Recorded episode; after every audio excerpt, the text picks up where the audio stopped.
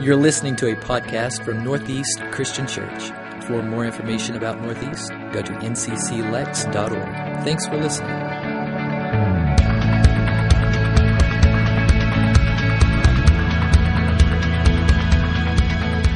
Run was our theme this year in student ministry. We talked a lot about that idea the highs and lows of a race. We talked about life and those unexpected obstacles or joys that can change things. One of the things that you need to know about me, as Monty already said, I recently became a dad. You can see Josiah here. It's absolutely precious. Uh, he's doing great. Mom and baby will be here later on today for their first Sunday, which is very exciting. He just celebrated his seven week birthday. Ah, where does the time go? We also just closed on a house on Friday and moved on Saturday and didn't finish till about midnight last night, so I'm all hopped up on coffee right now. What a fun process that is. Another thing you need to know about me I've never liked running. I don't really see the point of it, to be honest with you. And all that's fine for me to say, except for one thing. It turns out running's actually good for you, it's healthy for you. Supposedly it helps you live longer, blah, blah, blah. I still don't like running. I didn't win a lot of races growing up. PE and track used to irritate me to no end because that's one of the main things you do is you run. In fact, one of the highlights of my running career was when I was in middle school, just a little bit shorter than I am now. Not much, but you know and we had to run the 100 meter dash. Now, for those of you who may have forgot, the 100 meter dash is basically the length of one straightaway of a track. And it just so happened that we were paired up in groups of six or seven people. That way we could get through the line quicker. And it just so happened I was the only boy in my group. Hmm. You guys can see where this is going, right? There was no positive outcome for me here. I was in middle school. Either I was going to win a race against a bunch of girls and be teased relentlessly because it's middle school, or I was going to lose a race to a bunch of girls and be teased relentlessly because it's middle school. I did not like my chances. It also happened to be a very windy day outside. One of the many reasons I do not like running outside. I also happened to forget that we had PE that day. Otherwise, I would have wore much different clothes than I did. I ended up wearing a sweatshirt and sweatpants. Nice, comfortable. They were baggy, loose fitting clothing. So as I'm lining up at the starter line, I'm thinking to myself, what's the best case scenario here? What needs to happen? Do I need to, you know, finish in the middle of the pack? That way no one can say anything. I definitely can't lose. That's just going to be a disaster. So I decided I have to win. So I got that determined look on my face, that growl. I gritted my teeth. And the moment the teacher blew the whistle, I took off as quick as I could. And at that same moment, a gust of wind came down from the heavens. And it caught my baggy, loose fitting clothes. And they billowed out from me like a sail catching wind. Only it didn't push me forward, it actually held me back. I ended up finishing last. Running can be really complicated because a lot of it boils down to what you're wearing. You don't see too many people wearing a suit of armor, for example, getting ready to run around a track. Be an awesome image, but you're probably not going to do very well. Could you carry giant dumbbells with you, wrap heavy chains around you, run in giant boots? Definitely.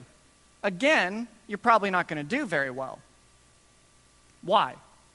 Because if you guys notice that when you're running a race and you're actually taking it seriously, you usually are wearing as little clothes as possible. You want as little resistance as possible. Skin tight clothing is an absolute must. You don't want any gusts of wind or anything like that slowing you down. Why on earth would we want to carry around a lot of unnecessary weight? that's only going to slow us down, that's only going to hold us back. Is it possible that I would have won my race that day if I was wearing different clothing? Yes, definitely, sure. I don't have that guarantee, but I definitely would have done better. I don't like running.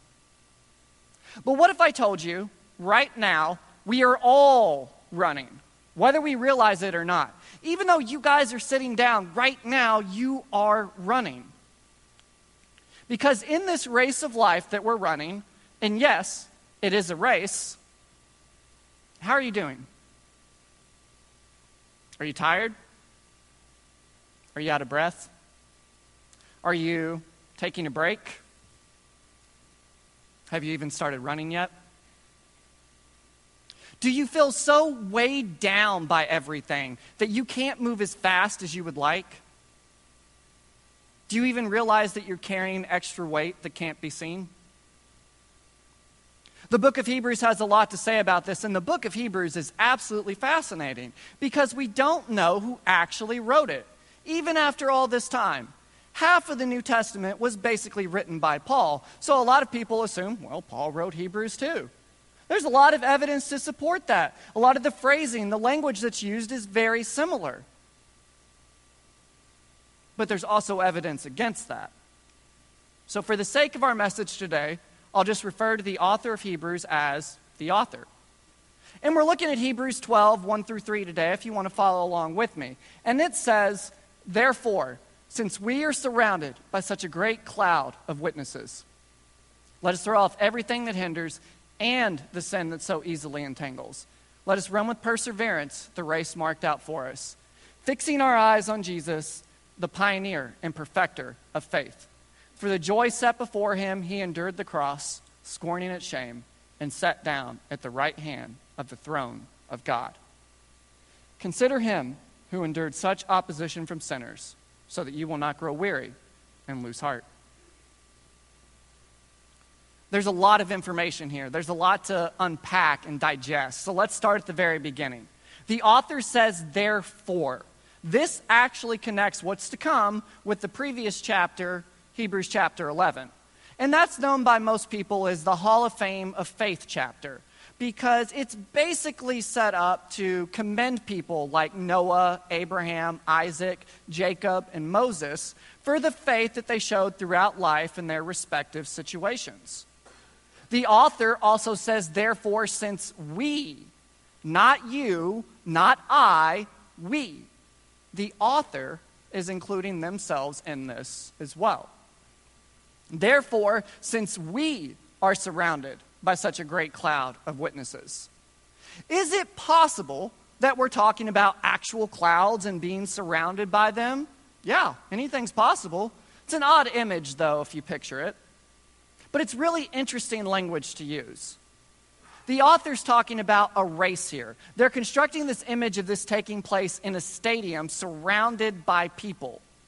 That would easily explain the surrounded idea. We've all seen a stadium. Most of them are, you know, in a circle, an oval type of shape, surrounded by all sides. However, in that type of competition, things usually go one way. All the people who are in the crowd are cheering on the competitors as they run, as they compete. We've all been there. We know what that's like. You want to show your appreciation for what you're seeing. Incredible athletic skill that some of us could only dream about mimicking. But we're not talking about a normal race here. We're talking about the race, the race of life. And scholars and commentators alike actually believe that the great cloud of witnesses includes people from the Hall of Fame of Faith chapter, as well as other people throughout history. They believe they're an example of the endurance and perseverance we need to have that they showed during their race that we can look up to for encouragement. Now, this next part is where it gets really interesting. Let us throw off everything that hinders and the sin that so easily entangles. When we talk about being a Christian and struggling in our walk with God, usually there's always one topic that comes up sin. We're talking about the race of life right now. Of course, the author it can't go without mentioning sin. Sin, whether we like it or not, is a huge part of our lives. And of course, sin could slow us down or get in the way sometimes. The author mentions it, but did you catch this other part? Let us throw off everything that hinders and the sin that so easily entangles. Two different things. Again, there's no way the author could mention running the race of life without mentioning sin. But it's clear there are other things that can slow us down. It's clear there are other things that can affect our race. In fact, when you translate the phrase everything that hinders to its Greek form, you get the word onkos. And that means any kind of weight. So say that with me onkos. It's got the emphasis on the S like a snake. So to rephrase it, it basically is saying let us throw off any kind of weight and the sin that so easily entangles. The author is suggesting that we need to travel light. But what other things besides sin could slow us down? Yes, sin is bad. Yes, sin constantly gets in the way of our walk with God. But what else is the author talking about? Earlier this year, we did a social media seminar called No Filter, where we examined the history of social media and how it's evolved over time to where social media used to be something used in passing because you only had access on computers. Now we have access to it all hours of the day through phones, tablets, watches. It's not uncommon for someone to spend 30 minutes just looking down, scrolling through the news feed, looking at whatever people post. And people post some crazy things now, you guys to where social media was designed to connect people, it's morphed into this crazy blob of depressing thoughts, outspoken opinions, and just a general thing that's dividing people instead of bringing them together. And we are eating it up. We can't quit. Our kids are being taught by the world that this, this is what defines you. This is where your affirmation and everything should come from. This is the most important thing your time, effort, and energy should be devoted to. I know a couple of people who have spent at least an hour trying to take the perfect selfie. For those of you that don't know what a selfie is, it's just simply a picture of yourself. Getting back to Hebrews, it tells us, and let us run with perseverance the race marked out for us, fixing our eyes on Jesus, the pioneer and perfecter of faith.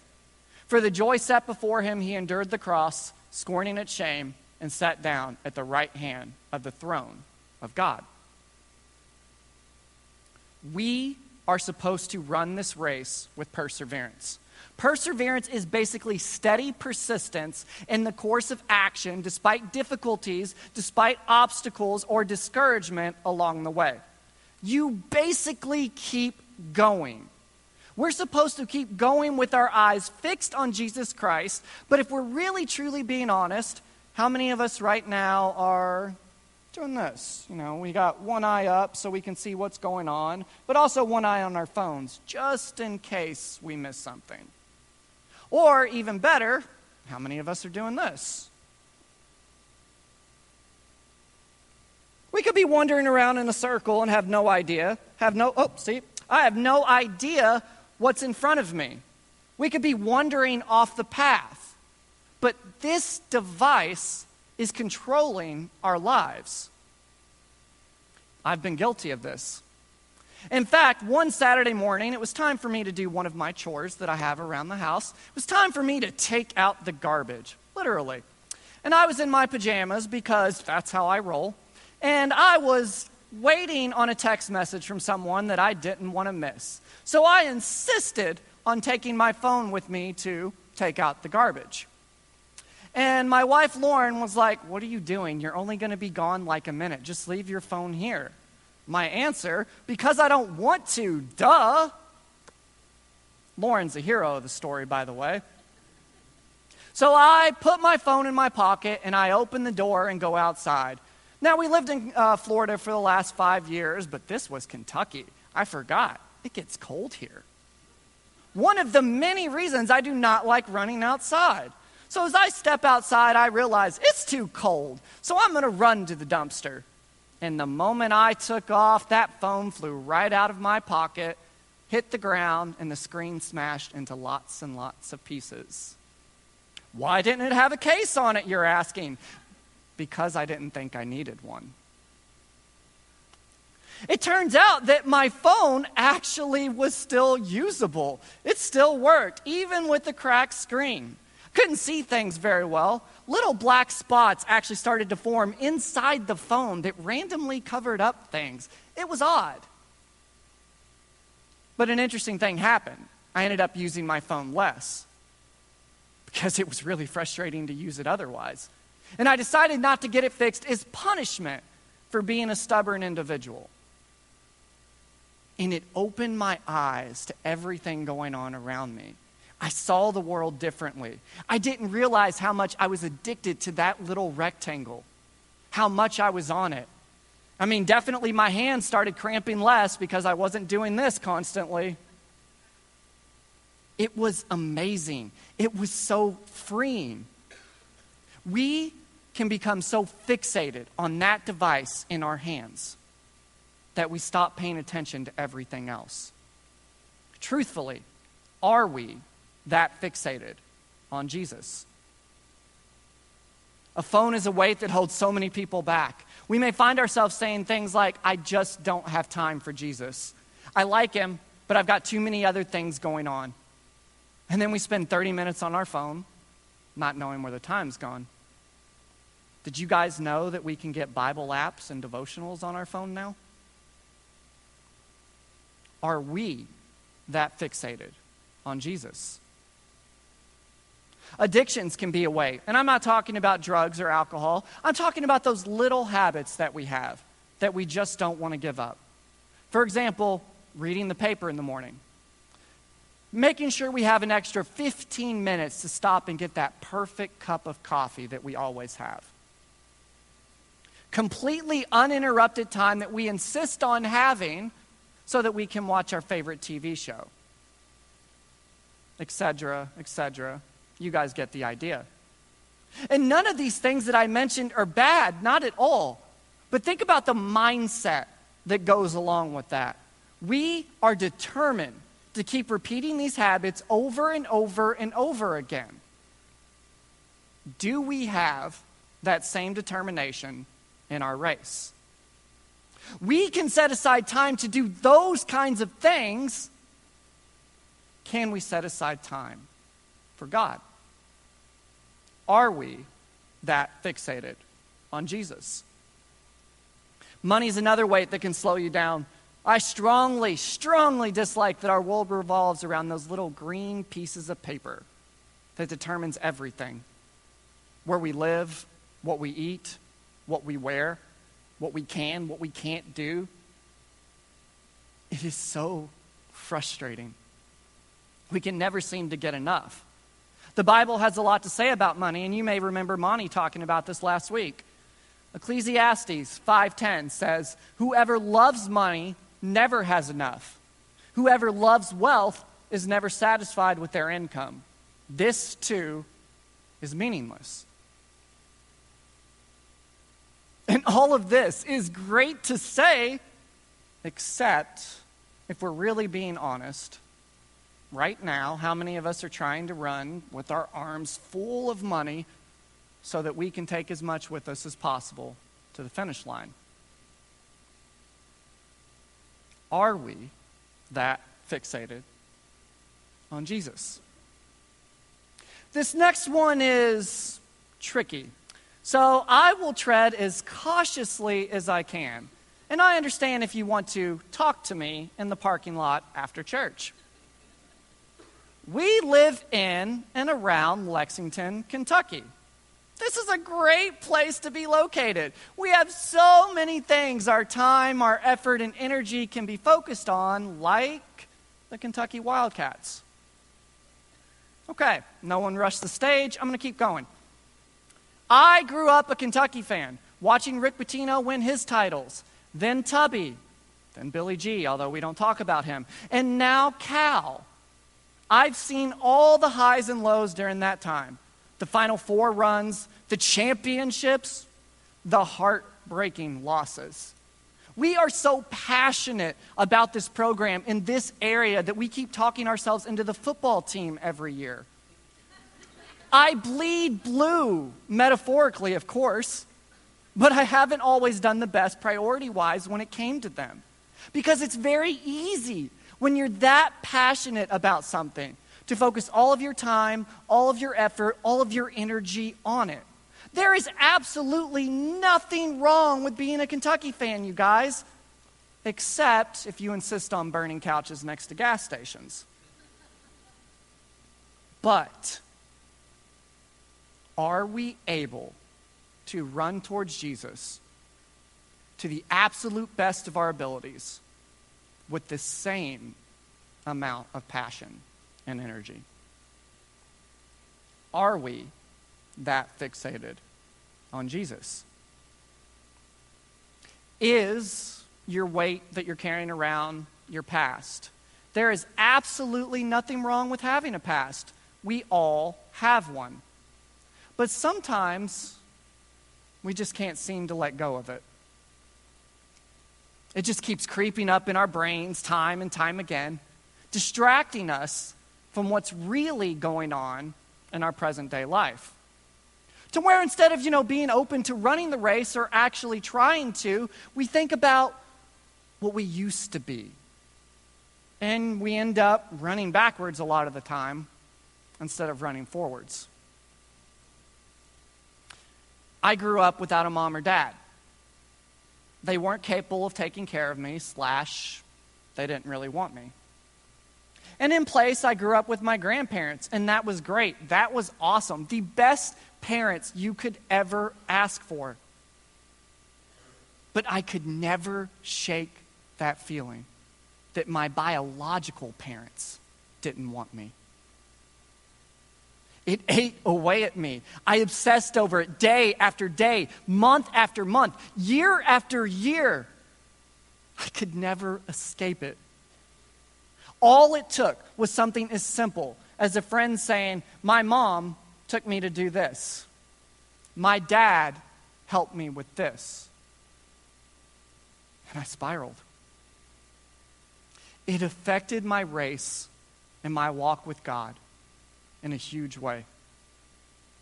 Because if my own parents didn't want me, how could God?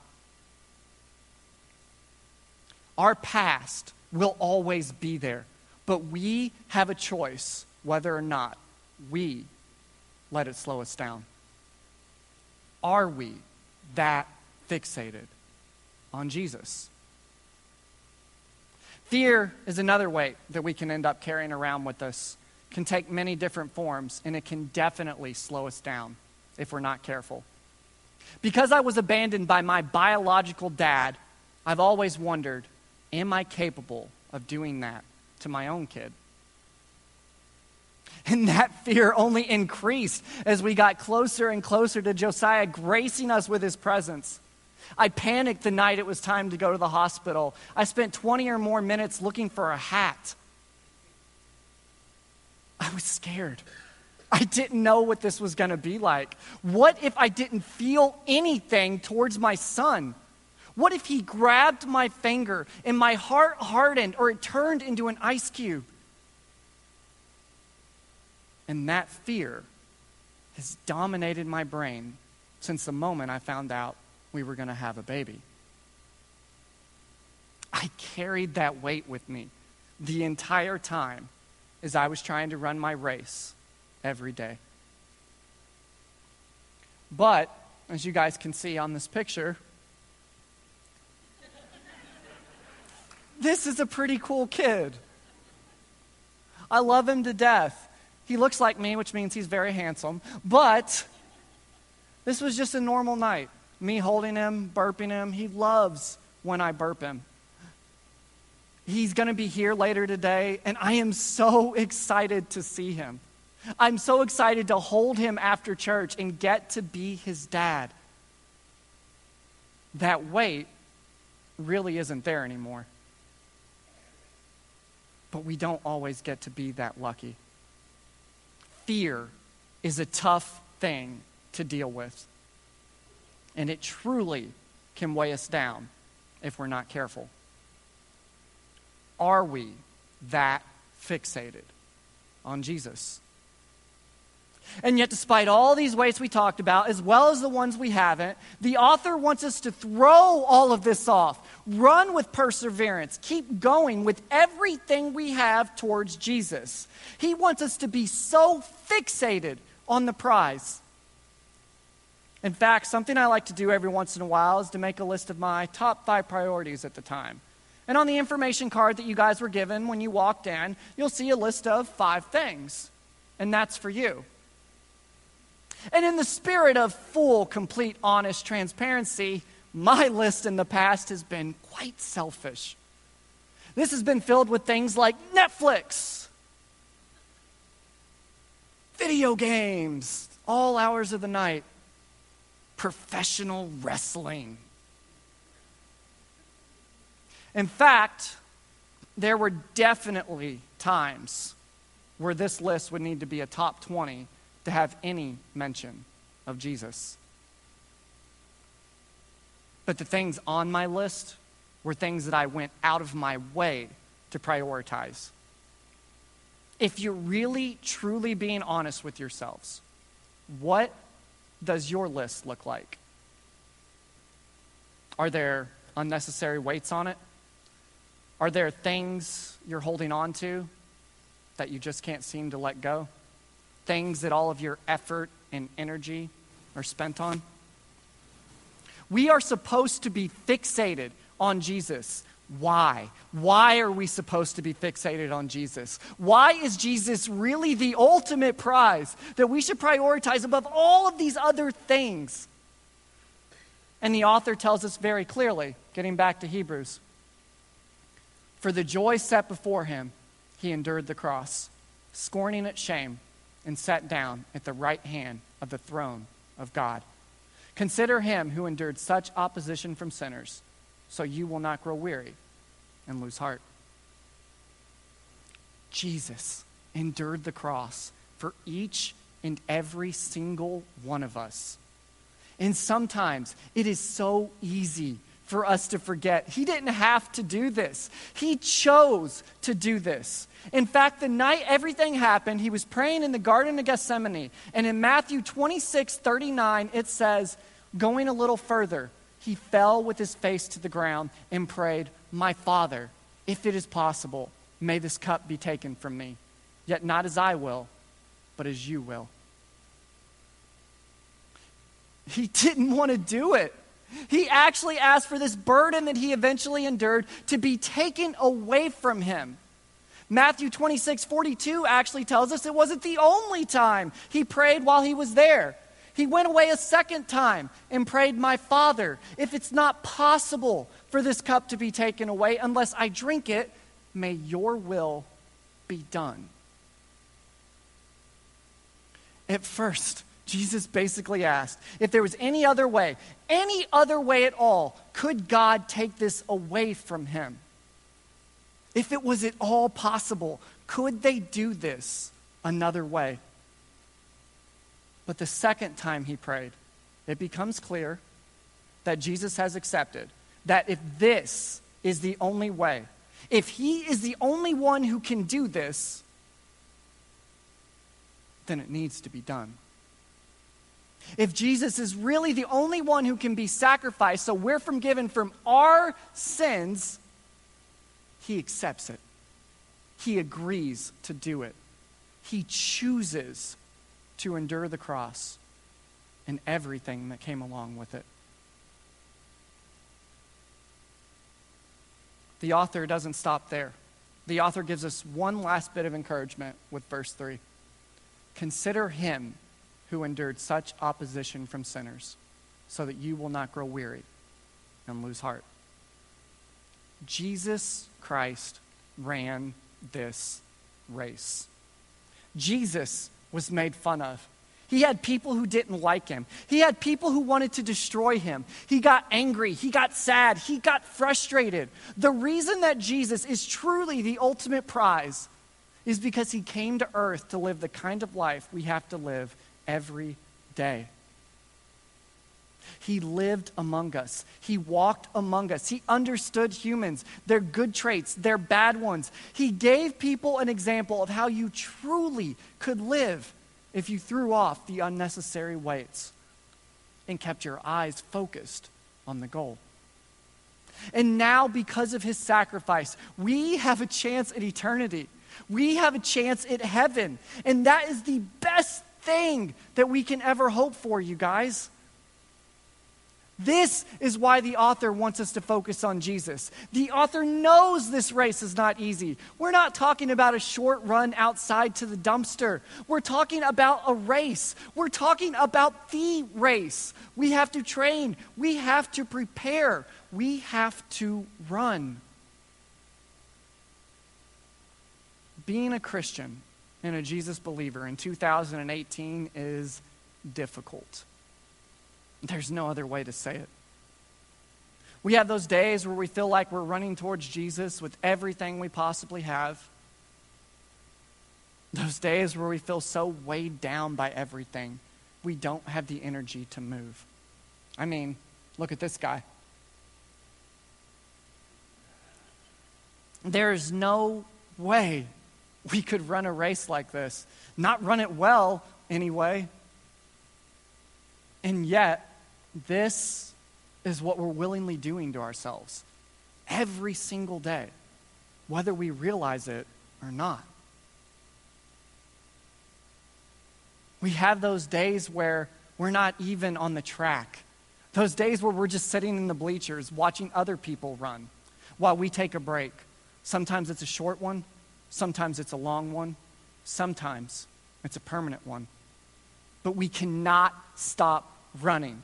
Yes, this race is hard. Yes, this race is difficult. Yes, it might seem impossible sometimes.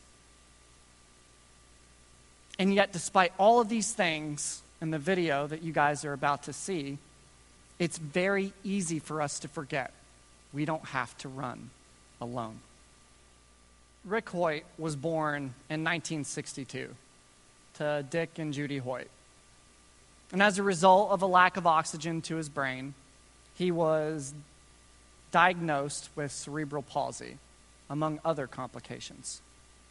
Mom and dad were advised to actually institutionalize Rick because there was no chance for him to live a normal life.